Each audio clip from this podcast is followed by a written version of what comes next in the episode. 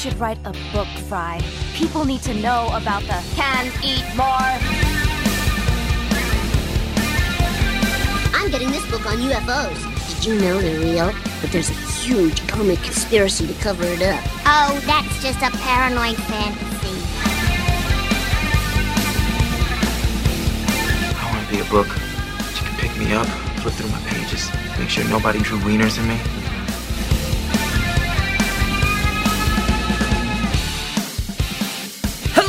Hello and welcome to the Not Your Grandmother's Book Club podcast, where we read them so you don't have to, because we too could not outlast a head of lettuce.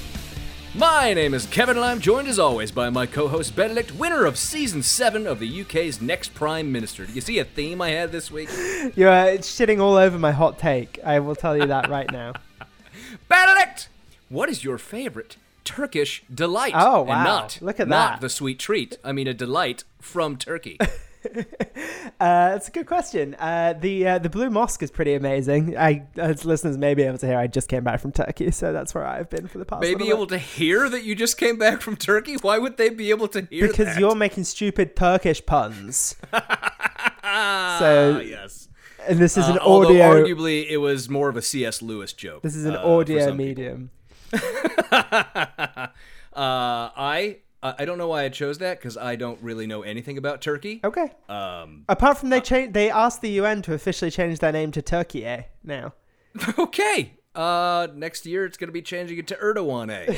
possibly. Uh, they have a new media dict- censorship law as well. It's so all good fun.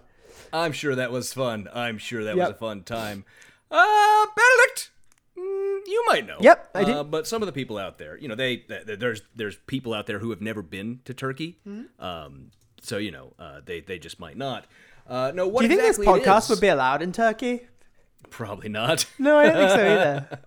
Erdogan What would exact- personally shut us down. He would, would, we would get a letter from Recep Tayyip Erdogan being like, "What the fuck are you doing, lads? Shut the fuck Yep. up! Stop Yep. criticizing me and my stupid." Also, I've never. Okay, I knew theoretically. Sorry, I'm now going off on a tangent. In 45 minutes, I'll get through the little intro. no, I uh, know. I say. Don't worry about it. Actually, I had Turkish pulled up today. It's Durin, Durin, Durin, Durin. okay, fair enough. Is it direct? Is the eye? Does the eye have a dot or does it Not I don't know how a the fuck it's pronounced. Durum. Anyway, It's D E R I N. Look, I look. The little uh, Google Translate thing says it has a microphone. It'll tell me. Let me see if it'll play. It says Derin. Dating. Okay, whatever. I, in theory, okay, this is a, partly a cell phone because I'm extremely bald, but I have never seen more people who have clearly just had the fucking hair transplant done than I had when I, I literally, you walk past people and there, I saw literally there was a table of Everyone, four you heard it here first. Why Benedict took a trip to Turkey last there was week? a okay. I also have another story about this. Um, there was a, a table of four people that had clearly all just had it done because it's really obvious because you can that, like it makes your fucking head bleed. Like you can see like all the micro bleeds on these people's heads where all the hair that they did have has just fallen out. Also, the other thing is. I my my wife and I were talking about this before we went, and she was like, "Yeah, yeah, I know that Turkey's like the capital of hair transplants because like one of my friends had a friend who went there, and I was like, interesting because I know because of a UK rap beef in which one of the pe- people says to the other on a song, "Forget Dubai, go Turkey because that hairline needs surgery." That is a bar that I remembered and will be in my head forever. That is a chip diss on UK grime artist Stormzy, and that's Yeah, why I yeah. know that Turkey is one of is the world's capital of hair transplants, and now you all know too.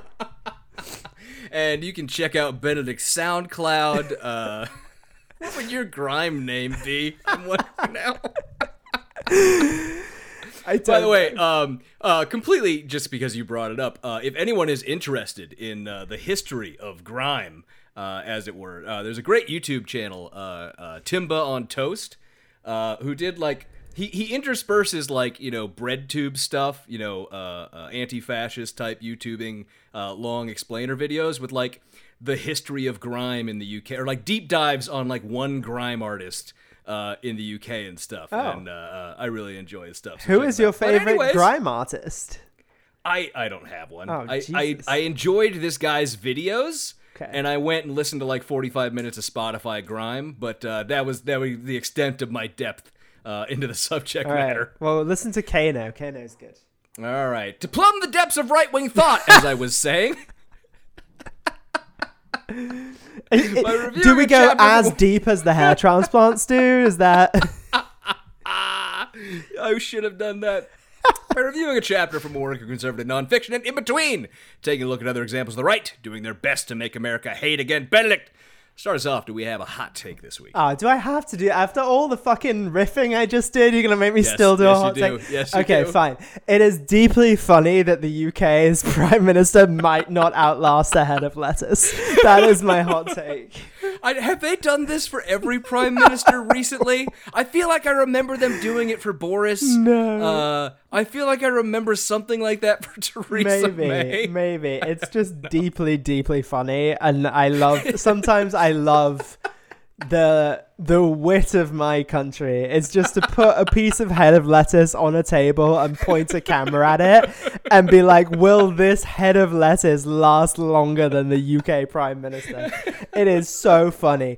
Also, um, there were rumors that she was hiding under a table today, and then Bre- like maybe there was maybe like a soft coup in which like the Jer- Jeremy Hunt, who has held like every position in cabinet, is now the like de facto prime minister, basically. But like no one really knows what's going on. It oh, is oh, it is deeply satisfying and I think funny. he just like made a statement that she was going to make it till Christmas today, didn't he? Mm, but I think that was who, Jeremy who, Hunt. who knows? He's the new Chancellor of the Exchequer, and the last one was fired for doing exactly what Liz Truss asked him to do. Oh so God, you know what? God, okay, this show is never going to start because No. we're just going to be talking about bullshit all day. Didn't I just send you the other day that Kinder Surprise meme? uh, yeah, yeah, yeah. Yeah, which, when you open it up and congratulations, you're Chancellor of the Exchequer. oh, good stuff. Good stuff. Why don't you ask me what my hot take is? I don't need to know. I know what it is. It is that you're Chancellor of the Exchequer now. Apparently, it's easy. That's all I'm saying. Apparently, it's an easy gig. what is your actual hot take? Uh, turns out, uh, trial as a lawyer is a lot funner than all the other lawyering stuff. Uh, because that's what I got to do last week. Wow, you mean trial all week. interacting with people in a real world is more fun than being like yeah. the period's in the wrong place on this document? Knife fighting uh, with other lawyers is a lot more fun. Yeah. and uh, yeah, working on uh, spacing when Microsoft Word fucks up your paragraphs for the fifteenth time. Trying to Turns out- turn a Word doc into a PDF so that it's in the right format for this fucking submission. It's what we have paralegals for. trust me. Anyways, Benedict, I'll keep mine short since we're bullshitting so hard. What's on your bookshelf this week? What's on my bookshelf this week? You know, that is a good question. And to Yeah, that, well, I you will didn't say. have an answer for, did you? I know I do, I do. I, I will say it's the history of the Balkans by Mm. By Wikipedia. Misha Glenny. Uh, it's a history of the Balkans from 1904 to 2012, uh, which is good. It's- appropriate, appropriate, because one of Alex Jones's favorite words is balkanization. yeah, I also think we should balkanize the United States. The United States is too big, and balkanizing large states always goes well. There's never been any problems with that. Never, So never happened. We should do Ne- that. yeah, we should give it absolutely. give it a try. Give balkanization a chance. wonderful solution to all problems. Yeah. What about you? What's on your uh, bookshelf? I'm going to a video game, Benedict. I know. Uh, what uh, a know, fucking shock! Year of the computer game for me. Yeah. Uh, so this week I'm recommending Hollow Knight, Okay. uh, which is a uh, platformer game. Uh, I think it's on most uh, video game systems, probably, but I played it on computer. Just a delightful game. Just a great Metroidvania style game. I don't want to spoil any of the story or anything, but it's got all the gameplay that I I'm a huge fan of Metroid and Metroidvanias, Okay. and it does it well. It does it all so well. Uh, really enjoyed it. Fun, like 20 hours ish worth of play right. if you need to kill some time. Uh, or if you're like me, need to decompress after working for 12 hours a day. But uh, check it out, Hollow Knight on Steam. Use our discount code, uh, fuck Alex Jones, and I'm the Exchequer Chancellor. Anyways, housekeeping this week.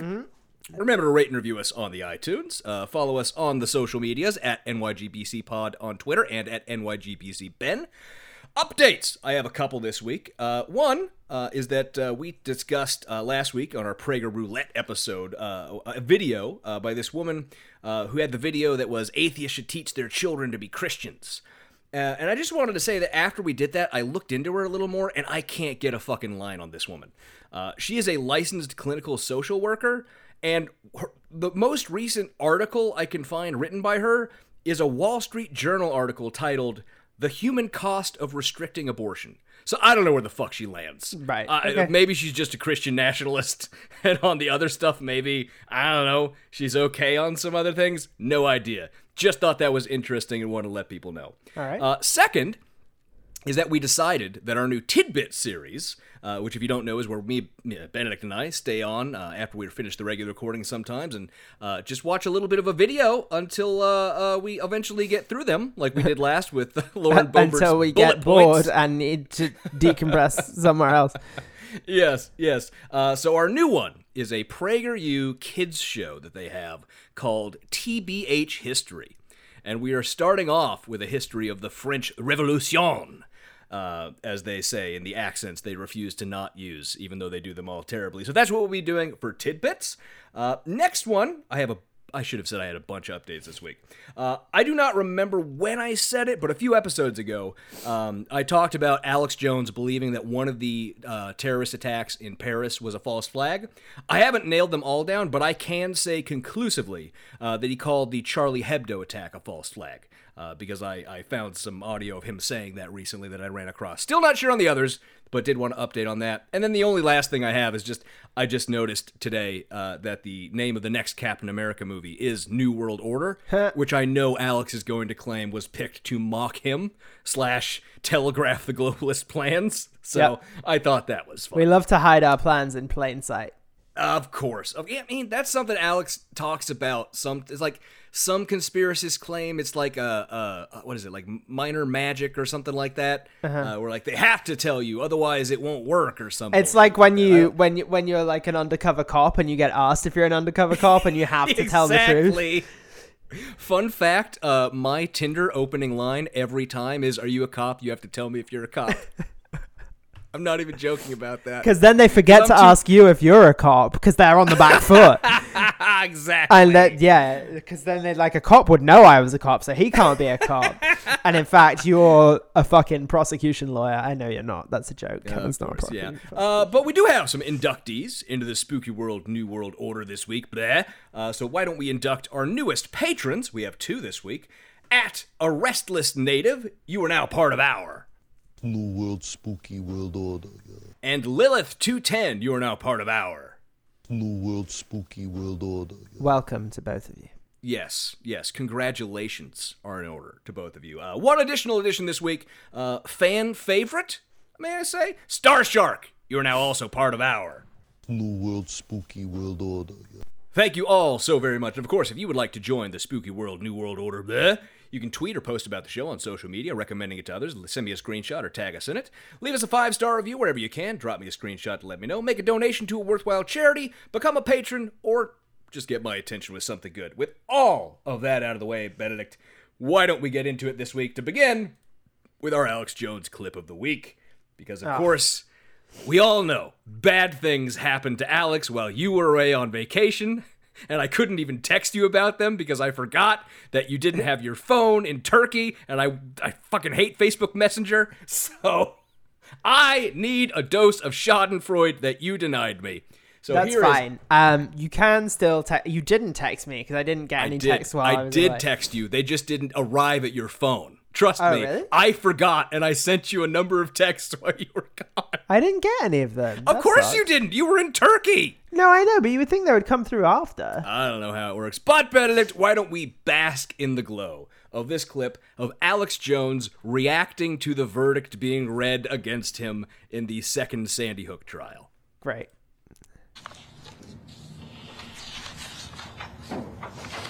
They make these lies about all this money we've got, all this. It's just all just delusional leftist crap. Like two men can have a baby. Like what? Oh, of course. There's Two gonna be men can have a baby? Yeah, Is that what he that's, said? That's what he Okay. said. That's what he said. I, I, you just have to expect homophobia Okay. in it with him, right? Classic. Same cult that wants to cut your son's balls off. And, and transphobia. I Yep. We should just have a standing content warning at the beginning of our Alex Jones I think, episodes. yeah, or just every episode, honestly. Pretty much. Go, Phil. Ladies and gentlemen of the jury, please listen to your verdict as it is read. Verdict. We, the jury, have reached our verdict as to damages in this case. We award damages to each plaintiff and against Alex Jones and Free Speech Systems LLC as follows. Uh, Roman numeral one, compensatory damages, instructions, fill in both numbers for each plaintiff, then go to section two. Please enter your damage, damages assessments for each plaintiff on the lines below. To plaintiff Robbie Parker, A, defamation slash slander damages past and future, sixty million dollars. Yeah. Emotional Alex! Alex went, yeah! He's excited! He's excited about this! Great. It's great! Stress damages past and future, sixty million dollars. Total fair Did he then go, ooh, ooh? to Yeah, he did! Robert Parker and against Alex Jones and Free Speech Systems, and line A and line B, total one hundred and twenty million dollars. Initialed by jury number. Yeah. To plaintiff David Wheeler, A, defamation slash slander damages past and future, twenty-five million dollars. B, And he's fist pumping and he's going wild, but his eyes, Benedict. I can't tell you what his eyes actually say. They, uh, did it they say, hello, darkness, my old friend? Just about. It goes on, and he's just acting all excited, all excited about. What- so, being- okay, can you explain why he would act excited? Uh, I, I think there's a couple reasons. One, he is continuing the facade, the the lie that he's been saying that he's bankrupt. Um, and uh, there's all this stuff going on with him transferring a shitload of money out of Infowars to another company he and his parents own. Um, Great. Yeah, yeah. Uh, he's in bankruptcy court right now, but that is not proof that you are actually bankrupt, especially when, to get to the Sandy Hook trial, he flew on a private plane Cool. took a private plane up there to the Sandy Hook trial and apparently spent around eighty thousand dollars on security. so makes sense. broke? No, N- most definitely not. He's a very wealthy individual. I think part of it is fundraising, trying to convince people that you know he's he's uh, uh, needs the money.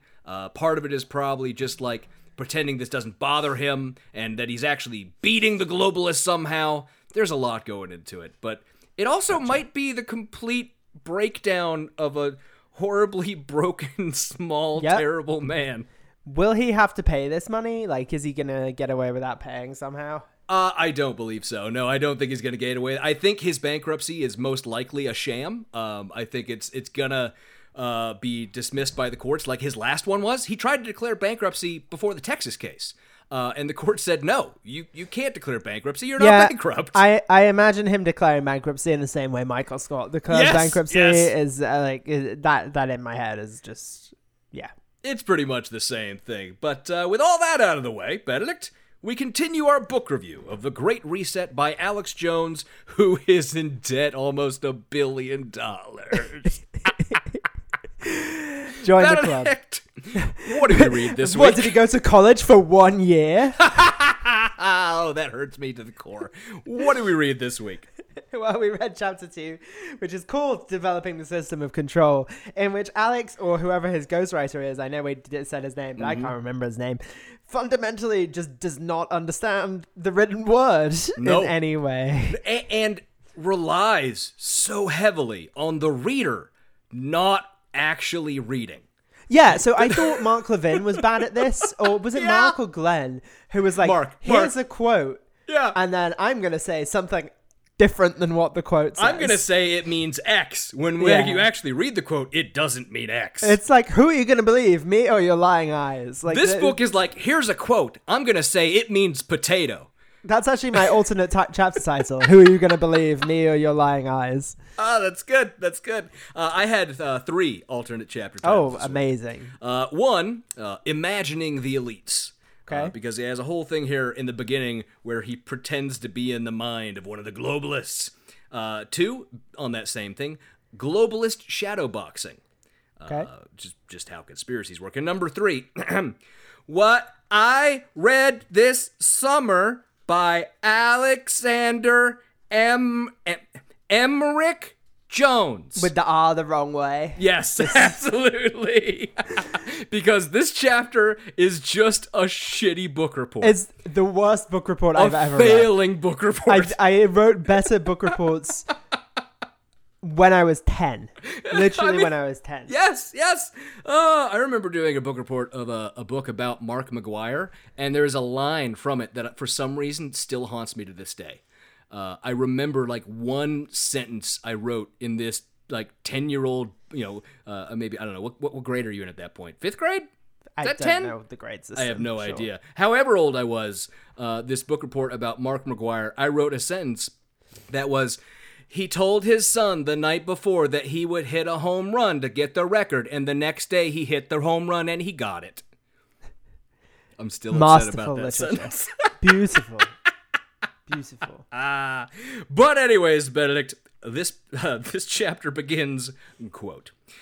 Perhaps it's because Klaus Schwab released his first book. Sorry, Fourth- this, this chapter begins in medias res, which is just like explaining something that like is nothing to do with what came before. I'm It's like, convinced that this was a cut paste from the previous chapter Yeah, uh, when he mentioned this book the last time. Yeah. Uh, the Fourth Industrial Revolution in 2016, with the expectation of a Hillary Clinton win of the presidency, but instead got Donald Trump, that Schwab didn't get the world to pay attention to the ideas in his book. Well, I'd say it's more likely because most people don't actually care about anything in these books written by wealthy people who No, they're written by wealthy people for other wealthy people. exactly That's the like.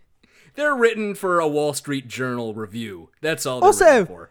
Nobody cared about this book that I'm using as the basis for my whole book. Yes, I know. Isn't that a great admission right up front? Yeah. Oh, it's outstanding. But we do get a, a- what I will say in the next paragraph. I called a decent joke. It's funny, Decent. isn't Yeah. it? Yeah, and I'll just read it. He says, quote, Maybe that's why in 2018 he published his second book, Shaping the Future of the Fourth Industrial Revolution, which he was hoping might have a greater impact. It's like Margaret Mitchell publishing Gone with the Wind in 1936, not having it become a massive bestseller, then coming back a few years later with the sequel, Really Gone with the Wind. It's decent. It's decent. It got a chuckle out of me. It's okay. It's okay. I, I'm, I'm I try to give credit where I can. I don't Yeah. go as far as you, where I incredulously uh, give good faith to all the people that we review. No, I've stopped doing that. I just feel like sometimes you still do. No, I am gonna say Alex has a point later in the chapter, though. Uh, I I know what you're talking about, and yes, yes, I, I know exactly what you're talking about. But so now he starts this thing where he is imagining what is happening not only uh, at these these hangouts of the elites at Davos, but inside the heads of these individuals, and it's written in italics so that we know. Uh, and he writes, "quote," and I think this is uh, Schwab's mind that he's he's doing here. Yeah, he Yeah, says, it "quote." is. Maybe the problem was with Mark Benioff and his foreword. Schwab thinks. Yeah, Salesforce is a big company in San Francisco, and all the Silicon Valley people know about it. But maybe I need a bigger name. Let me think. Oh, I've got it. How about Microsoft? I'll get their CEO, Satya Nadella. That will make people stand up and take notice. Bill Gates founded Microsoft, and everybody loves Bill Gates. Okay, that's bizarre. Also, I would say Mark Benioff is a much bigger name than Satya Nadella. Yeah. uh, Satya Nadella, rather. Satya Nadella isn't a particularly big uh, presence in the way that like Bill Gates or Mark Benioff or Steve Jobs were. He's just the CEO of Microsoft. I say just. if you had CEO, asked me who was the CEO of Microsoft right now, I would not have been able to tell you. no, I would not. Said but Bill if you had Gates, asked me, though you know that's wrong. if you had asked Salesforce, I would have said, ah, uh, that Mark, that fucking Mark guy. What's his? Yeah, I would have done that. Go. So at least you know one name or like it rhymes or whatever. it would have been like that. Uh, but so he describes Satya Nadella as worshipping at the altar of Schwab and the World Economic Forum with this cringeworthy opening. Again, this dude wrote a foreword for a book. That's yeah. it. Yeah. And the opening, which is so cringeworthy, is quote Through insightful convenings and publishing, the World Economic Forum and its founder, Klaus Schwab, have continued to cast a bright light on both the opportunities and the challenges of, fourth, of the Fourth Industrial Revolution. They are right to confront zero sum thinking about the coming wave of new technologies by pointing out that their evolution is entirely within our power. Cringe, Benedict. So cringe. Yeah, it's again like every business book. It- like they're all like that. That's the point I think I was trying to make. Is that it's just bland. Ah, they they thought about these issues. They're important issues. The same shit. It's Yeah. just the same shit every time. Uh, but then he gets upset about Satya Nadella's own book, which uh, uh, I, I'm sure was a massive bestseller. I have five copies on my bookshelf, uh, which is apparently titled "Hit Refresh: The Quest to Rediscover Microsoft's Soul and Imagine a Better Future for Everyone." And like, Okay. I mean, I look, hit refresh. That's a fun little pun. It's a fun little pun. I'll Yeah. give it that. But again, nobody gives a shit about these books. I don't give a shit about these books. No, books. they're for a yes, very I'm small sure these books all audience. suck. Yes, it is. And I this I wrote in my notes. These are corporate propaganda. They're corporate propaganda, and he sort of makes that point. But the distinction we have to draw is Wow, between are you saying you agree with Alex Jones? Wow, uh, I can't believe I have to say this, but but yes, yes, I, I do, sort of, but not in the way that he wants me to. You know, the purpose of these is to you know make Microsoft look better.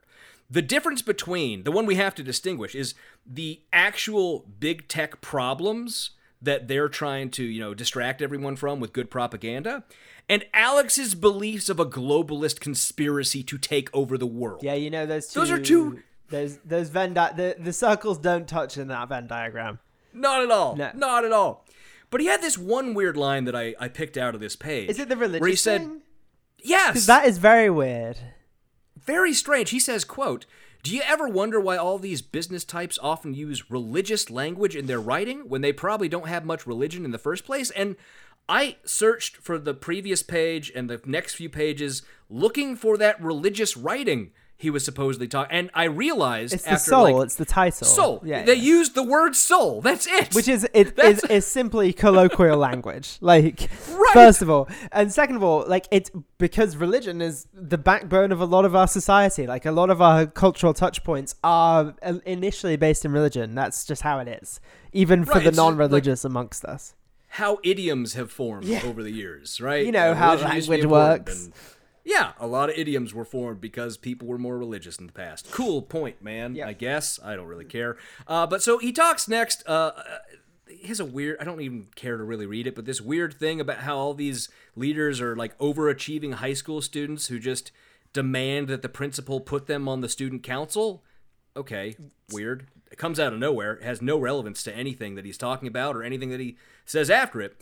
But he has another bland quote from uh, Nadella's book. It's just nothing really. It's just like, ah, you know, there's new technologies, quantum computing, artificial intelligence, blah, blah, blah. it's an age of tech basically as you would expect then- from a tech ceo Yeah, and then he says after that, quote, I don't mean to denigrate the technological achievements of companies like Microsoft. It's simply that I think they've overstated their value to the average person.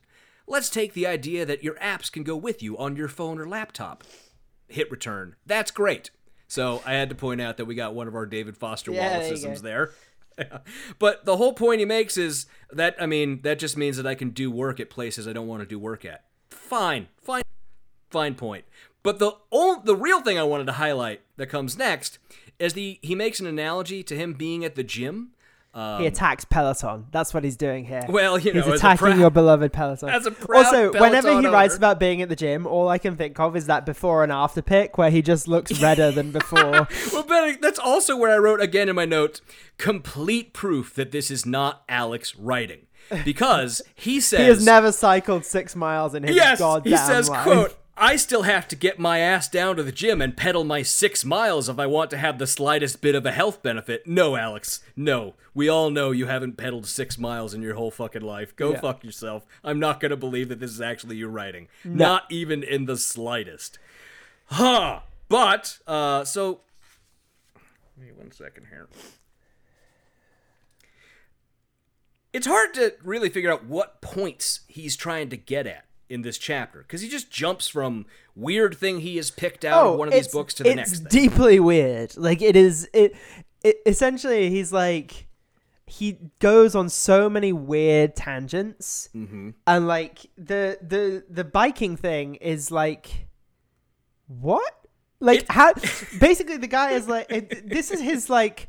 Oh, I have more apps on my phone, but I still have to go to the gym. Like, yeah, like So Good point, bro. Yeah, I mean, yeah, I, but- I, I get it. I'm with you. I don't know what the fucking point I was. just, I mean, I think he's saying like the the phone can't work out for you, but like nobody ever said that it could, man. I don't Well, I think he kind of tries to tie it together, but it doesn't land for me in this next paragraph where he says, quote, like Schwab, Nadella wants to dazzle you with the technological changes. Because if you're a little intimidated, it makes you easier to control. You won't raise your hand to ask a question because you don't want to sound stupid, and then he says, Maybe that's my superpower. I don't mind sounding stupid. That's sure true, buddy. most We know that's accurate right. statement. most accurate statement. He has another thing he's pulled from Nadella, which he says is, you know, them hoping that you'll feel intimidated. It doesn't matter. But following that, he says, quote, that paragraph certainly wasn't put together by somebody with the slightest bit of liberal arts training. Which reads like a fucking computer wrote it. I, Like that's like a computer being like, "What makes good writing? A liberal arts degree." Therefore, Well- someone who who writes well must have a liberal arts degree. Therefore, that paragraph was written badly. Therefore, they can't have a liberal arts degree. Like. But I've never met a more robotic robot. I know that's true, but I've also never seen a more robotic sounding sentence for someone accusing someone else of being bad at writing. I know, I know. And the whole point, like that paragraph, it said something about, you know, AI is coming up and healthcare is one of the most urgent applications of AI, blah, blah, blah. He has some stupid bullshit. I think this is part of that thing where he told us in the first chapter he was going to use all that humor he had to try and poke fun at these elites, to make them less serious. I, I guess that was an attempt at it. Uh, but he says after that, quote, well, right. okay, no, no. I think I, I actually think this is important because he's Oh, saying, oh, is it because of the same reason that I think it's important? No, no, I, I, I don't know. I, I, ju- I do think this is important because I, Mm-hmm. it's probably not the same reason you do, but like it, he's basically making fun of the fact of like democratizing intelligence, um, which is actually like a big important thing, and like flattening, flattening hierarchies in that way is actually important, and like there is there is a lot around the social media bubble that is like maybe too many people now have opinions that have too much weight, but it also like Twitter is awesome. I know I joke about you and Twitter, but like it is awesome in that like it does bring people close together. It creates communities, it creates knowledge bases that wouldn't have been possible otherwise. And that's what they're talking about with democratizing intelligence. And then he's like, "Ah, but some homeless guy is not going to have the cure for cancer." Like, "No, but fuck off." Uh, I'm going to accept that as a complete apology for all the times you have Twitter shamed me. Um, and I, it, it is recorded. It is on recording. That's so fine. I will It's be on- playing that it- back It is to on the record. I would like to plead the fifth on all future references to it, but I mean, so yeah, basically you had the same idea that I had, but the example I was going to go to was not Twitter. I was going to go to just Wikipedia. yeah. Like literally, that is democratizing intelligence. And I think one of the reasons why Alex has such a problem with that is that Wikipedia actually has relatively high standards for what goes on it because there are paid editors Well, of Wikipedia who manage things. Alex, Alex is here because of the same structures that he's criticizing in this book. Right, but in his Like- case, Alex runs a dysfunctioning, uh, diseased version of Wikipedia that is not written down in the way that Wikipedia is. Do you know what I mean? Alex's format is democratized intelligence, but it's done in the completely wrong way. I've described to you before, I think, how Alex engages in this collective storytelling where Yeah. his audience will basically call or email or whatever and pitch parts of the story to Alex. And he sort of selects for addition or subtraction whatever he wants. That is democratizing intelligence. It's just that the intelligence part is left out of it. You know what I mean? Yeah. I think that's why he's upset about this idea. Again, knowing that this is not actually Alex who is writing this book, and I don't know how deeply they actually thought about this before they wrote it down on paper. But following that, we get uh, a thing that made me chuckle once again, where he says, quote, All right, I accept that good health care is a priority. What do we know about good health? Don't be overweight. Okay, one strike against Alex. Eat a healthy diet. Shit, another one. Exercise. Fuck, Alex. Have No, good social relationships. God damn it, all four. Is it five strikes you're out in baseball? I don't remember. Uh, but he says after that, on that last point, good social relationships, I suggest that you read what Malcolm Gladwell has written about their importance. And that that got me. That got me so hard, Benedict. because, you know, fucking Malcolm Gladwell, man. few people other than the freakonomics guys have done more to consider uh, to to uh, make reactionary right wingers think they're being deep and intellectual than Malcolm Gladwell. In like trying to do that same form of deep dive into topics he probably doesn't have a complete understanding of. Yeah. I just, but also, they fucking hate Malcolm Gladwell. They ha- they certainly hate everything Malcolm Gladwell stands for. Certainly, Because deep research, do. well, allegedly deep research and etc. Right, and so it's this whole thing he wrote about the Roseto mystery and blah blah blah. It's uh, again, this came up for us a couple episodes ago. I don't remember when, but on one, I think a video we were watching. It's the whole thing about if you have communities and activities, you're healthier in general. That same thing. It's that's all it was, and so that's that's just a whole point he's trying Well, to make but here. also, yes, but also, statistics don't work well in small sample sizes. this is also was like, true. hey, there's this tiny town where almost no one under 65 has heart disease. Yeah, because there are like 10 people under 65. like, Yeah. Uh, so he moves on. I don't want to talk about that too much. So moving on to uh, to page 18. Uh, he says that uh, Nadella, again, we're still on Nadella, the Microsoft CEO. We still haven't gotten to fucking Klaus Schwab, which I promised you is supposed to be the point of this chapter uh, in his books. But he says Nadella doesn't want to talk about things like a good weight, healthy diet, exercise, and positive social relationships. Instead, he wants to talk about individual variability in genes, immunological systems, and lifestyle for each person. what does I he think, lifestyle means in this I context la- other than diet and exercise? I think that covers a lot of that. But he continues All of those are worthy subjects of study. But why does that require us to reorder our society into some technocratic theocracy? Again- And that's where he blew past the assumption to his end goal. yeah. Just It, yeah. nothing he has presented to us so far in this chapter has made us think that there's a technolo- technocratic theocracy on the way, or that that's Which, what these people honestly, are pushing Honestly, you know for. what? There might be. But they're not saying it in the book. Uh, what there is um there is a subset of crypto bro. Uh, I don't remember. Uh, that I, I, I, there's a Oh, name that like it. the Web three is going to cure cancer somehow. Like, Well, I mean that's one thing, but there's a there's like a, a internet cult movement that believes that an AI god will be created. Uh, something along those lines. I wish I could remember the name of it, uh, but I'm blanking on it right now. But uh, he says, you know, Nadella not not talking about those social connection stuff. They're not talking about it. And why would why would they want to? They wouldn't because we know the world they want doesn't have any of those good social connections. That's their goal, of course. That's that technocratic theocracy, which they're all about. Yep. But he tells us that uh, Nadella uh, uh, realizes he doesn't have support for this restructuring of society, and if you hear barking on the recording, that is again because I have a dog now. Uh, and I don't think that's going to end. Uh, so maybe people get used to hearing. I hope it doesn't because that means you've done something terrible to the dog. Oh no! You make me sound terrible. It means Kevin I put him in his never. crate. Kevin is Uh, lovely. Yeah. Uh, but then he goes on to talk about sexual abuse in the Catholic Church. Yes, as- like out of nowhere. Like, hey, you know how we don't trust priests? Like, sure. Whew, and it's one of those things going back to Alex and his ideas, right? So Alex, part of his conspiracy, you know, the Catholic Church, Illuminati, all this stuff is, is sort of put it in the the you know Knights Templar, whatever of the moment thing there is, is part of Alex's conspiracies. And so the Catholic Church has been uh, part of you know the the I don't know if they they're officially globalists or not, but they've certainly been targets of Alex's blame for all the bad things that are going on in the world whenever he needs someone. But uh, f- for whatever reason, he brought this in here, whether it's that or whether it's just because he wanted to talk about sexual abuse of children, I don't know. Well, Uh, he's trying to talk about trust, isn't? Where you like you, you don't. There's no trust without accountability and transparency.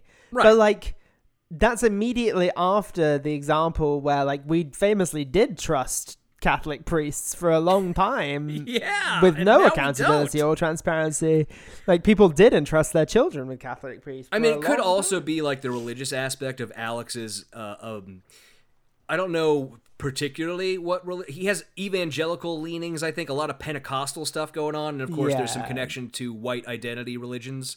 Um, so those people generally hate Catholics. So maybe they just enjoy pointing all that stuff out whenever they can. Point is, there would have been a much better metaphor to go for than that one. I think there's plenty out there.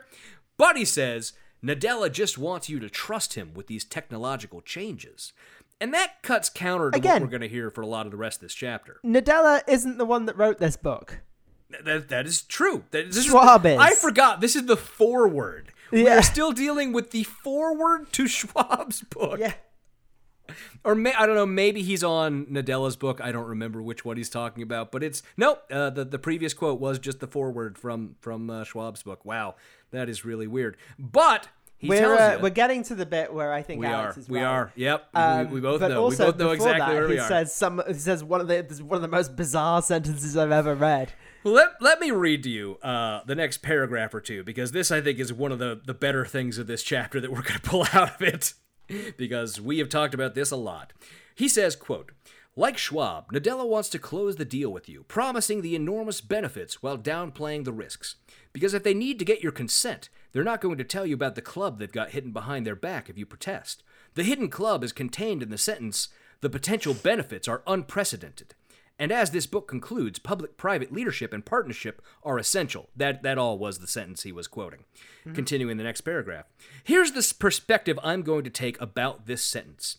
Every time you hear the expression public private or partnership, I want you to replace it with the word fascism. What? what? Sir, this this is a wedding. That's outstanding. That's fucking outstanding. And- and- Partnership, fascism. All right. He continues. Every partnership in the world now has fascism. He continues, because you see, fascism, as practiced in both Mussolini's Italy and Hitler's Germany, was a public private partnership. This is how fascism differs from communism. And Alex is right. you know what? I wrote on the top of the next page the best understanding of fascism of any book we've read, parenthetical, which is not saying a lot. No, but he's right, and also he's right that the communists weren't fascists. Like, No! he delineates between the communists and the fascists, and then is like, the fascists broke the labor unions, which is all correct. and again, it goes back to I said a while ago the meme of the white arm and the black arm holding hands, and you have like accelerationist tankies on one end and far right crypto fascists on the other, and in the middle, it's unions prevent communism. Yeah. oh god, I love that. It's amazing. It really is amazing. It's not a new. I, I can't decide actually whether it is a more nuanced take on communism than we got from Glenn Beck or not. Oh, it is. It is. I, I mean, it's a more based in reality take on on fascism than we got from Glenn Beck. Uh, I don't know if it's more nuanced or not. I, I don't think there's any nuance. Because again, remember, this is Alex Jones writing this. This is the guy who was screaming that Obamacare Again, remember, was no, it's not. Oh, okay. This is Alex Jones approving the final version of this book that goes out the door, right? A guy who was screaming that Obamacare was communism. Yep. Right? All that shit. That that moderate restrictions on gun ownership are communism. I don't know if he has any nuance to pass around on. I really don't. Yeah. But I promise that's the last time I will say Alex Jones is right in this chapter. I hope it's the last. But finally, we actually get to Schwab's book. Uh, and I believe we start off by talking about his second book. And again, because this, uh, because I know he didn't actually read the book in the way that you read a book. He read the foreword, he picked around in the middle a little bit, and he read the end of the book. That's what he did. He starts again with the preface to the book, because where else would you go? Where else would you go? And that's the best place to start. He calls this quote he's about to give cloaked. I've written this essay where I quote from the first page and I'm like, oh, Yes. I Oh, know shit! I need to find something a little further on so it doesn't look Yeah. like I just went to the beginning of the book. I've studied literature. We've I know how this shit works. We've all done it. Trust me, we've all done it. Uh, but he calls what he's about to quote cloaked language. Ah, let's see how cloaked it is. Quote, and this is from Schwab's book. Public trust in business, government, the media, and even civil society has fallen to the point where more than half of the world feels the current system is failing them. The widening gap in trust between those in the country's top income quartile and the rest of the population indicates that social cohesion is fragile at best and very close to breaking down at worst. It is this precarious political and social context we face, both the opportunities and the challenges of a range of powerful emerging technologies. And he gives a list of some technologies. That is some cloaked language, isn't it, Benedict? I, it's actually the most straightforward language I've ever read in a business book. Well, I keep highlighting these times where at Alex's ghostwriter uh, makes claims about the contents of the block quotes he's putting in that doesn't match them at all. Because I'm sure there are bits where there is qu- cloaked language in the book. Sure. Just do better at finding Sure. them. But I think because it is key to spinning conspiracies, pretending that there is an ulterior motive or an ulterior message to the words that someone is saying, because, and I think I brought this up last time, it doesn't say the words that you actually need it to say. Because you're coming at this with a predetermined conclusion, right? And that is that there is a globalist conspiracy to enslave the world and throw you into a digital gulag and blah, blah, blah. They need quotes and information and words that match that, and they can't find them, so they have to create them. And because this is written down and put on paper and goes out to the world, and probably because he knew it'd be getting quite a lot more attention than his la- old, older stuff did, he knew he couldn't just blatantly lie. Because right uh, will sommer was going to read this book eventually right? And fucking point out in an article oh he just made this fucking up. This quote up. This is just bullshit. He just made it up. Uh, i don't think he knew that we would read this book but maybe we can be his nemesis someday. We'll find out. That'd be fun. I'd like to have a nemesis. I think i think i think we would be good nemesi wouldn't we? Yeah, we- Nemesis, we'd yeah. be pretty good at it i think but so i think he has to do that where he just pretends that this actually means the things that he wanted it to mean so he says next, uh, he thinks Schwab and the Davos crew, uh, they must have been nervous because of what was going on during the Trump term. Uh, and he did write, I will, I will note, the first Trump term. Uh, Also the only Trump term, but I think uh, he, he, I don't know if that's a shout out to election deniers or if that's a shout out to Trump's going to come back 2024. I don't know which one it is there. You're good at that. You have a good Alex. I, you know, it depends on how gravelly I am on the Yeah. particular day. Uh, my voice goes back and forth. We'll see how it is. Oh my god. Okay, I just googled Klaus Schwab. just Have you heard the man speak yet? I ha- yes, I have. Okay. But also his Wikipedia page, like what it chooses to show you is very weird.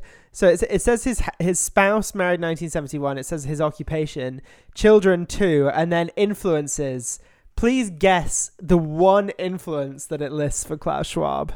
Karl Marx. No, Ah. Henry fucking Kissinger. What? It's the one. That's the only. It's like the. It's I mean, I wouldn't like- be surprised. No, like, he's fucking neoliberal what? shit going on. Yeah. Um. I yeah. That's weird. That's that's the only one listed. Yeah. well, on the on the like preview anyway. Okay, that is a bit No, strange. if you click into it, that is his only listed influence. Yeah, that's weird. So he says that you know Schwab admits that the elite of the world are not trusted by the uh, the population, and then he puts this quote: "But standing at these crossroads means we bear a huge responsibility. If we miss this window of opportunity to shape new technologies in ways that promote the common good, enhance human dignity, and protect the environment, there's a good chance that the challenges we experience today will not only be exacerbated as narrow interests and biased systems further entrench inequalities and compromise the rights of people in every country." Which he follows with. The audacity of Schwab is genuinely breathtaking. Sure. I mean, he points out correctly that the Davos members are the 1%, but I don't believe that you care about that, Alex, because you sold your soul to Donald fucking Trump. It's not that they are the 1%. This is, you know, one of those things. Uh, this is what separates real, uh, I don't want to say real populism, because I don't think populism is necessarily a leftist movement. I think there's definitely right populism, there's other forms of populism. But it's what separates Alex's faux populism from, you know, actual leftist movements, from actual organizing. Groundswells of it's, sorts. it's not about economic inequality to Alex. It's not about inequalities in power. It's whether the people with the power are saying the things that Alex wants them to say. as always. Yeah, it's what it really comes down to. and I As think always. we- Also, he completely misses the chance here to do the hot dog guy meme. you know, you're totally right. I I wonder if he has watched. I really do wonder if he's watched. I think you should leave. Uh, that'd be. I want to see because here's another thing about Alex is he will often do long, multiple segments on his show about a pop culture thing, like. He, he did like an hour. For example, on- the "This Is America" song. yeah, yeah, like that. But he also did like an hour on one of the Star Wars prequels once. Oh, yeah. well, that makes like sense. that. Because again, when nothing supports Alex's arguments, he so often has to go to fiction. And he just claims that in fiction, this is where the elites are putting out their plan. It's what they're oh. where they're laying out their plan for the world. Because like he'll he'll just you know talk about Star Wars or something, or he'll talk about the Matrix and be like, as they're talking about you know, people melded with machines and the elites. We all know the elites. They really just wanna they wanna uh, merge with machines and and uh, become immortal. But uh, Yes, we're like the humans. We have souls Famously. and we love God and blah, all that kind of bullshit. He always, he always goes to fiction because just reality doesn't support his bullshit. It really doesn't. So, uh, you know, he, he not really much worth pointing out that yeah, these elites are out of touch.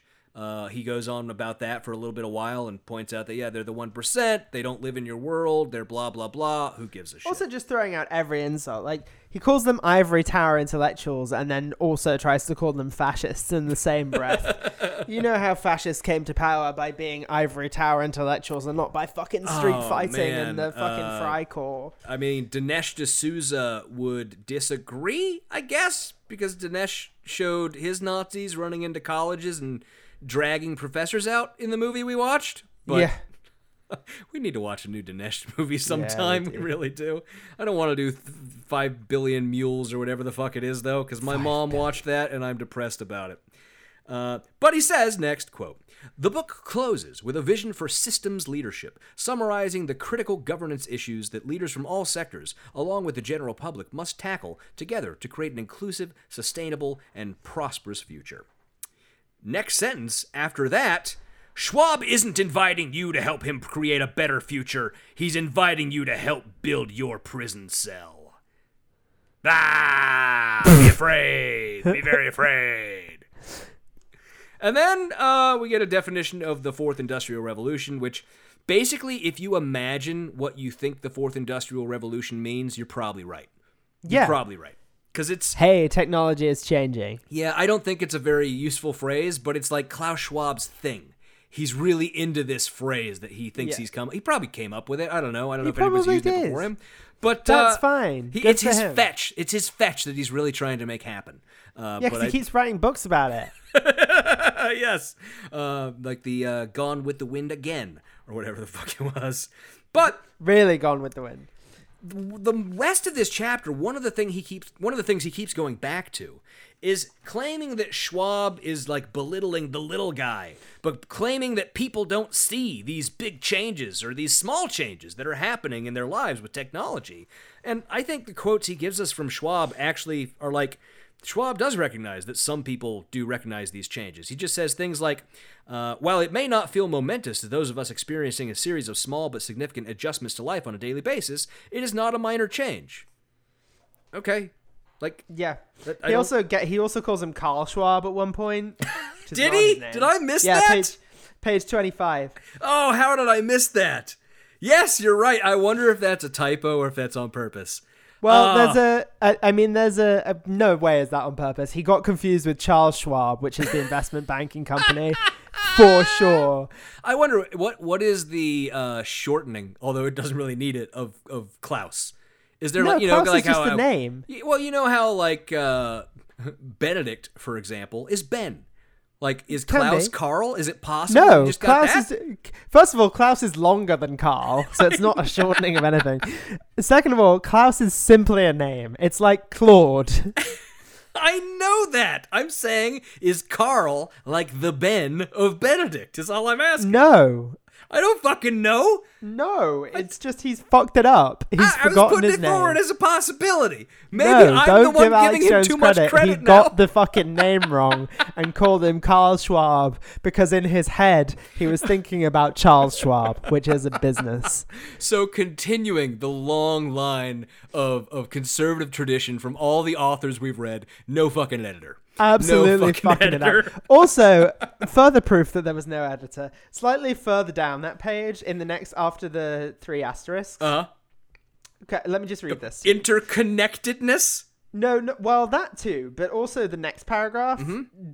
doesn't make sense. So let me read this. For a long portion of his second book, Schwab spends a great deal of time talking about the interconnectedness of technology, as if we didn't realize that the techno- quote the technologies of the fourth industrial revolution are connected to one another, and that they all require and build on the digital capabilities and networks created by the third industrial revolution, just as those technologies require and build on the electricity network- networks of the second industrial revolution. That's almost as self evident as saying, before they could be your parents, your grandparents needed to have children. That doesn't make sense. You're right. That is not the self evident thing you said as an example to show how self evident the thing above was does not make sense. Well, that's a pronoun reference issue I think he has there. your, your grandparents needed to have children. What the fuck are you talking about, motherfucker? Before they could be your parents, your grandparents Mm-hmm. Yep. needed to have children. Yep. That does not make sense as a self evident statement. Fuck you. Man, look, I I, looked at that for about times. 10 minutes I can't trying you- to work out. I can't tell you how many times in legal writing when I'm reviewing someone else's work, I've just put a comment in the margins, pronoun reference, pronoun reference, pronoun reference. You can't just use they and them over and over again. You have to make sure the, the reader knows who that is referring to. Use a name, damn it. Use a name. And it's definitely not a self evident statement. No, it is not. So no, fuck it is not. off. But jumping back just a little bit, because there's one point I wanted to get to before what you were talking about there. Uh, he talks about this thing. Uh, Schwab had a, a section in his book titled "A New Leadership Mindset." Uh, and that reads as follows These three challenges, distributing benefits, managing externalities, and ensuring a human centered future, cannot be easily solved top down through regulation or well meaning government initiatives. Nor is it at all likely that the current constellation of international and national institutions, market structures, organized and spontaneous social movements, and incentives for individuals will lead to powerful new technologies being widely available, completely free from harm, and fully focused on empowering the people that use that harm? And from that, he takes I think this is where he really gets his idea of this technocratic theocracy thing because he hmm. says about that, quote, this should strike everybody as a shot across the bow of any person who believes in a civil and peaceful society.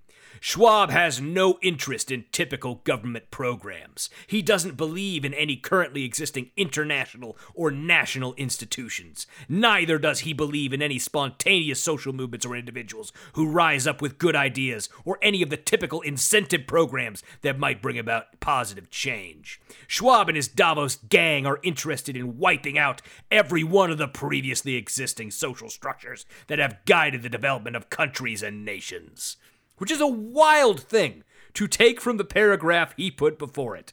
It's fucking wild. Yeah. The, the fact that Schwab was doubtful that the existing structures could accomplish the things we need them to accomplish leads to he wants to destroy them all.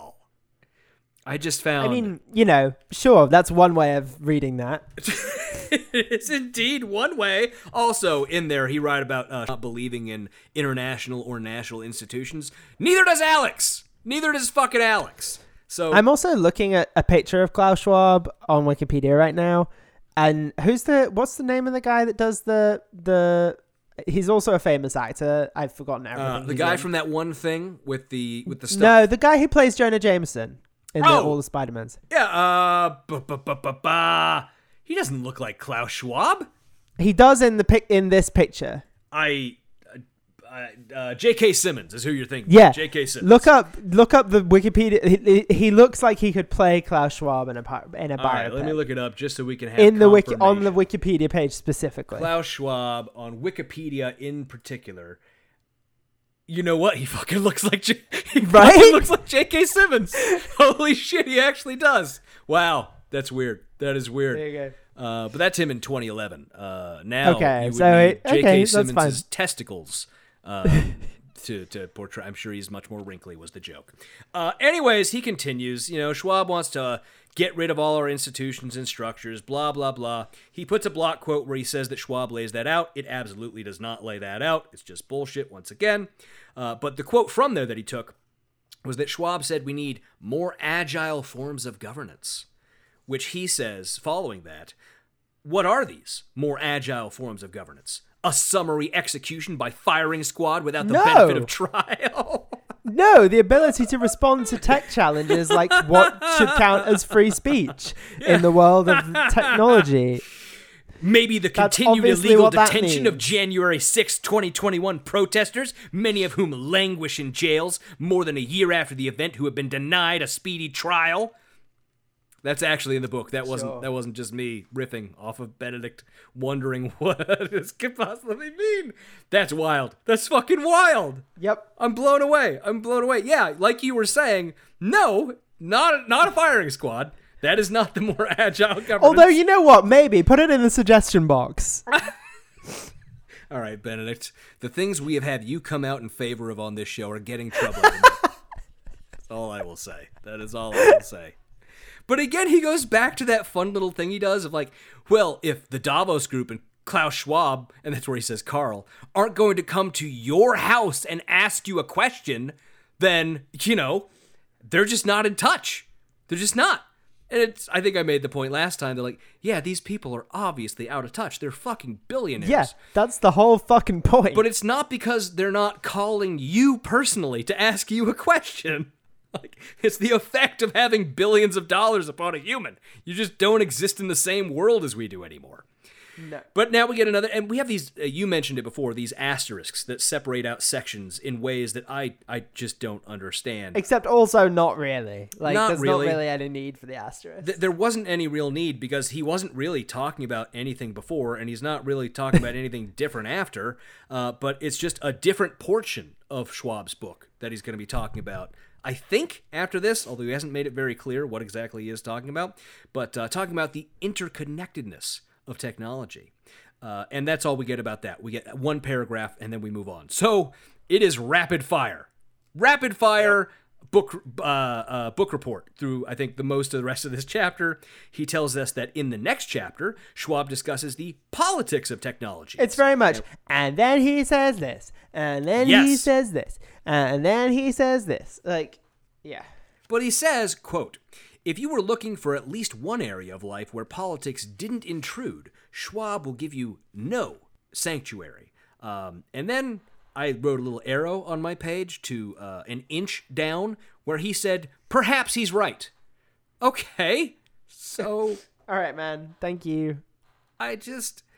What is the point? And he has a weird joke about Zuckerberg and how Facebook was created to be a creepy fucking frat boy rate women Yeah, thing. I think everyone knows that, don't they? Like, Right. well, not everyone, but like I think a lot of people know that. And you know, I will stand with him on this. Fuck Facebook. Everyone knows I hate Facebook. I can't fucking stand it. It's the worst. It's just the worst. But the next thing he gets onto is how he ends apparently that chapter, which is about, or a chapter, which is titled Empowering All Stakeholders. And this, I think, is one of the more worrying things to hmm. Alex in this book, which is the concept of stakeholders. And in discussing the concept of stakeholders, he gives us an Investopedia definition of stakeholders. Oh, is it really? That's what it is. That's what it is. Oh wow. That's what it is. Oh, he Oh, says that. Okay, yes, sca- it my eyes glazed over. Oh, it's outstanding because he's whining about how uh, individual rights and government's supposed to protect it, and that's what freedom is. And then he says that this stakeholder thing is how the Davos Group is going to get rid of your individual rights through stakeholders. And if you're not familiar with the firm, term stakeholder, it just means people who are affected by a thing.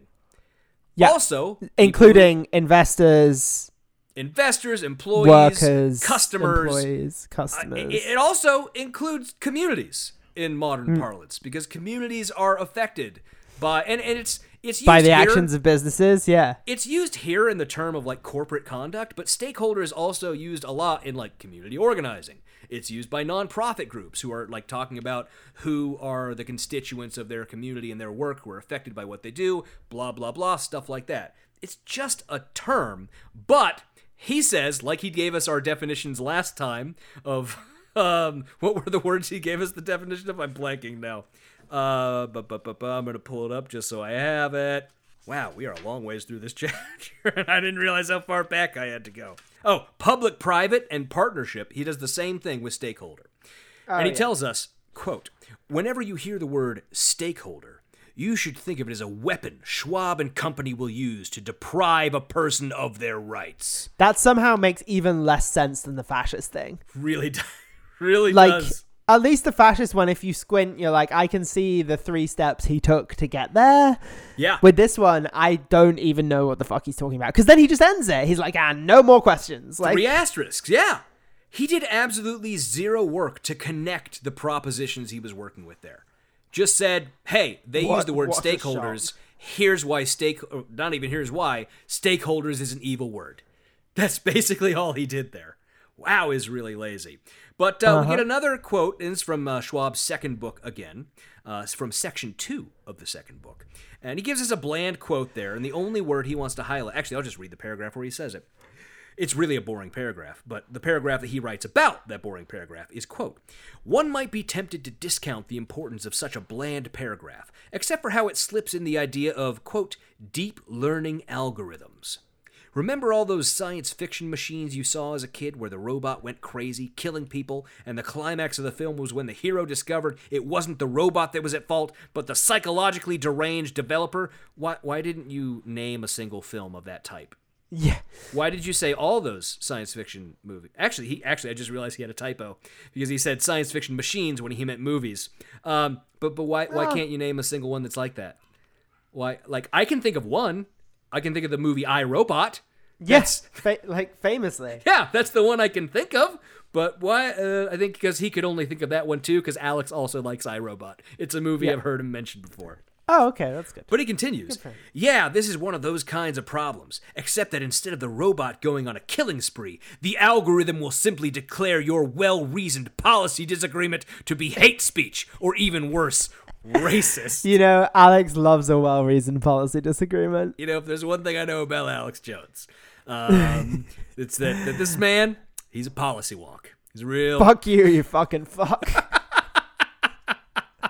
he's a real policy wonk. Yeah, Um, big policy guy, Alex Jones. so Loves a political debate. at this point, I think he got bored of reading this Schwab book. Man, same. and he just started skimming the rest because we jump from section two to the conclusion. Uh, and that's what he talks about to end off the chapter. And he says, quote, it's only when we get to the conclusion of Schwab's second book that he starts to reveal how he and his Davos group are going to restructure society. Don't worry, he tells you. We won't have we won't just have governments or corporations coming after you. There will be other sources of pressure. And this is the quote he takes from Schwab. Quote, Governance, however, is not just government. The formal structures we have for creating laws and regulations.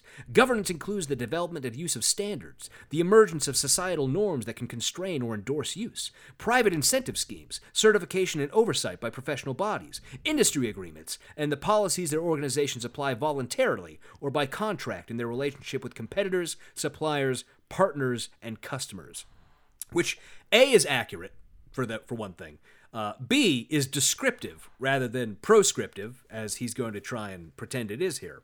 Uh, but then he's claiming that Schwab wants corporations to function as de facto governments because of that paragraph. Which is an accusa- uh, accusation that gets leveled them, at them a lot as well. You know, I now. might I might say there's some bit of truth to that in the way that Schwab wants corporations to play a bigger role. I think the thing is Schwab has the view of corporations as benign entities that I think a lot of corporations have that view as well. To be to again to be fair, like the, as as leaders within the community, Right, and I think I generally disagree with Schwab because the end goal of any corporation is the profit motive, uh, rather than you know like so many you know name a corp. Okay, we have the one. We have the um, who's the guy who just gave all of his money away to the environment? Patagonia. Patagonia. So there's that guy. Okay, you got him. Uh, and then because that's all owned by a nonprofit now, we have one that doesn't have a profit motive. Uh, That's it. You have the Chobani yogurt guy, who, by the way, sued Alex once. because really? Alex lied about him being involved with like rapes committed by migrants in a s- Idaho town, What the which, fuck? which there were no rapes. They were not uh, some. He claimed I think they were Syrian migrants, Syrian refugees. They were not. Like the whole story was a fucking lie. Alex settled and gave an apology on the air because, of course. Uh, that guy, though, by the way, it turns out kind of decent. Like, uh, gave a shitload of stock to his employees, paid them well above uh, average rate, and all that kind of stuff. Fine, but like in general, you're not going to find very many corporations that are not just out there for the profit, and that leads them to be detrimental actors to society. But he gets to next. And did you notice how Schwab pushes, quote, emergence of social norms, probably by use of his beloved conversations, which is in scare quotes, which are nothing more than scripts developed by Schwab's chosen actors, as if we as if we were watching a Broadway play. But with Schwab scripts, the fiction becomes reality. If you're wondering how these new standards are going to be developed, don't worry. They'll be developed by the experts. And then that's So that's it's just don't trust experts. AI is going to kill you. well, blah, he's blah, just blah, done a bait and switch there. He's just done a Yeah. bait and switch because he put he talked about the emergence of social norms, and then he went on to standards as if they're the same thing. There's just a bait and switch right there. It's just a bait and switch, and then he goes to the Yeah, I would say. I mean, standards can lead to social norms as well, but that's you know, Right, but in the paragraph I read earlier from Schwab, it's very clear, and maybe it's because you know people aren't looking at it, but there, it, this is a list separated by commas, and Yeah. Yeah. standards is separated in that list from social norms. Yeah, they're two separate, they are separate concepts. things fundamentally. But he's just done a bait and switch there to try and pretend that they're the same thing, and that these experts here are going to be coming up with these these norms. So you won't have a role in society of developing norms, which is actually how norms are developed through society. Yeah. But this is going to be developed by these experts for you. That's what I think he's trying to do there with the bait and switch. But we get to almost the final page here, and he says, quote, after a paragraph that I'm not going to bother to read from Schwab's mm. book, which is just about agile governance and nimbleness, fluidity, blah, blah, blah, he cites to some, like, report or something put out by a, a council of the World Economic Forum. I don't really care. But he says about it, quote, just in case you wonder what all that means, it means that Schwab wants to act with all of the ethics of our largest corporations who have polluted our air and water, and the pharmaceutical companies who clamor for complete financial immunity for their vaccines, and the big tech who never seem to suffer for violating American values of free speech and free competition. I can see how tankies get into Alex Jones. You know, I was about to make that point um, a couple paragraphs, or you know, maybe a couple minutes ago, and I think I got sidetracked by something that you had said. Because yeah, I absolutely see it. Because if you just look at the surface level, a lot of this does sound like leftist rhetoric. But when you look, but he doesn't believe any of that shit. no, absolutely he fucking doesn't. absolutely not. He fucking what? He put in there financial immunity for their vaccines. That's all he fucking cares about. Yeah. He doesn't want to go after big pharma for any of the fucking shit they do. He just doesn't. He just believes that vaccines are causing autism and shit. That's what it's all about. He doesn't care about polluting our air and water. He was totally in favor of slashing regulations for environmental pollution under the Trump. No, in a minute, uh, in the last chapter, he was talking about like people campaigning against climate change while flying to Davos in their private jets. Like, Yes. pick a lane, buddy. Like it's either one thing or the other. Like pick a fucking lane. And then the big tech uh, uh, violating American values of free speech and free competition. He doesn't. okay, that's just because he got banned. That's just just because he got banned. That's literally it. That's literally all it fucking is. He has no gripes about you know uh, uh, anything else to do with big tech. Uh, just that he's not on it, and uh, you know. I, sh- I should be more fair because he has for many years complained about like surveillance through big tech, right? But of course, Yeah. he started that. It, it's not actual complaints about big tech surveillance. It's complaints about his conspiracies about big tech surveillance, right? We know that big tech keeps all of our data. It knows so much about our everyday lives. It gets to a creepy point. But Alex, literally, one of the things he did back in the day was claim that there were cameras inside of cable boxes and had like one taken apart on air to show that there was a camera inside of the cable box because the cable companies were watching you. Like, that's what he's on about. Is shit like Yep. that. That's and that's not reality. It's a step aside from reality, and there is no coming together with him on these issues because if big tech was surveilling, I don't know, pick a group, Muslims, he'd have no problem because he would say, "Oh, well, we need to watch the Muslims because they're terrorists." You've got to Right, surveil we gotta, them. we gotta yeah. know what they're up to. We, we, we can't have them just, you know, existing free in society, free range Muslims. We can't have that. That that's going to be used against me someday. Yep. But he finishes this chapter, and I will read uh, the last several paragraphs because this is this is a giant mess at the end, and I, I think it's great. He says, "quote." I'm not sure any filmmaker or writer has adequately captured the dystopian elements of this planned future. The closest comparison I can make is to the Alien movies. Again, going to science fiction because he doesn't have Yep. fucking reality. In which a corporation partners with the government to bring a monster back to Earth to study its unique biology. This is a genuinely lawless future in which the only justice meted out is that given by powerful corporations. Let's understand the magic show with which Schwab hopes to dazzle the public. He goes into minute and exquisite detail about all the advances in technology and summarizes many of the questions raised by these new technologies. At the same time, we're supposed to be dazzled by these advances. He tells us there are dark undercurrents which these technologies have not addressed. Next, Schwab wants us to believe his rich friends have had nothing to do with the bad parts of our development, and in any case, there will be disruptions and new ways of doing things that will forever erase all of these problems. However, to get to that bright future, we're going to have to make some changes, take off the guardrails, so to speak, loosen up some of the laws. But don't worry, he'll get some private regulators out there. Discipline will be meted out by trade and professional organizations that won't let you pursue a living if you don't do what they want. And if, at the end, you still stand up and complain, well, he'll just get big tech to silence you. Where did all these ideas come from? We will investigate that in our next chapter. Fuck, I hate that as an end to Coming up after the break. I fucking hate that as the end to a chapter. We've gotten that before from some of our hacks. Yeah. But that's just fucking lazy. Come It up is, with yeah. something like Mark Levin. Uh, or uh, just Fascists fucking the leave world it. Unite. you just know? fucking leave it on the question, and people can turn the page and be like, "Oh, I can see this is going to answer the, question problem at the is, end I of the think, as you pointed out many times, if you have a question like that, the answer has to be no. So. But it's not a yes or no question. Yeah, it just won't work out well. But so there were some interesting things I thought in that end there, right? Sure. Talking about, uh, you know, talking about loosening up the laws and regulations. That's literally what Alex supports. Yeah, Again, because what it comes down to is it's qualitative. It's not quantitative. Alex wants some regulations gotten rid of, but regulations that harm people he dislikes, he wants more of them. Because that's what it's all about. Voter ID laws, all of them, all of them he can get. All that sort of stuff. But, you know, pollution controls on, on major companies? No. Because climate change is a hoax. We know all about that. yeah.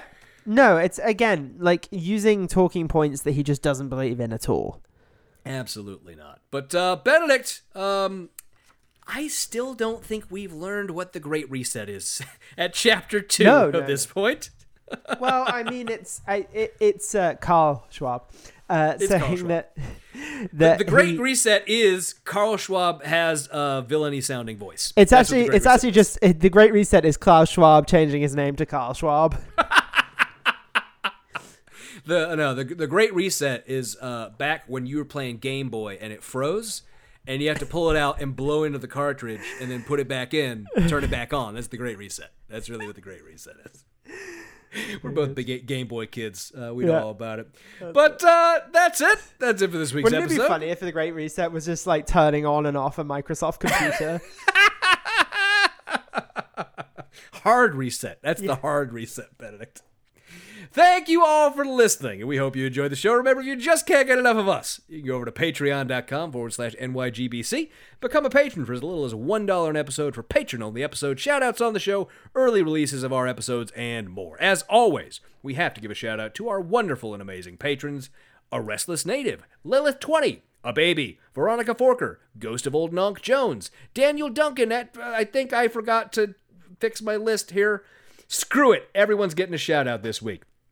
Daniel at Duncan4SC on Twitter, a state politician getting around ad rates one month at a time. Melissa C., James Mitchell, Richard Drum, Mary, Starshark, JD, George Saulnier, Gamork, Tinker's Dam, Janet Yutter, Stefan, Shannon Hellman, Utah Outcast, Brent Lee, Dave Barwick, Dodd Snow, Chris Palmer, Bad Bible Stitches, Mockingbird Nation, Baka, Benjamin Carlisle, Dexter, Allison, Megan Rook, Glaurung the Deceiver, Big Easy Blasphemy, Becky Scott Fairley, Stephen Hansen, Demic, AJ Brantley, Tartar Cameron, Skeptical Seventh, and Balls Watterson. Thank you all as always for being our patrons. That's it for this week's show. Until next time, boat parade! Goodbye. Right.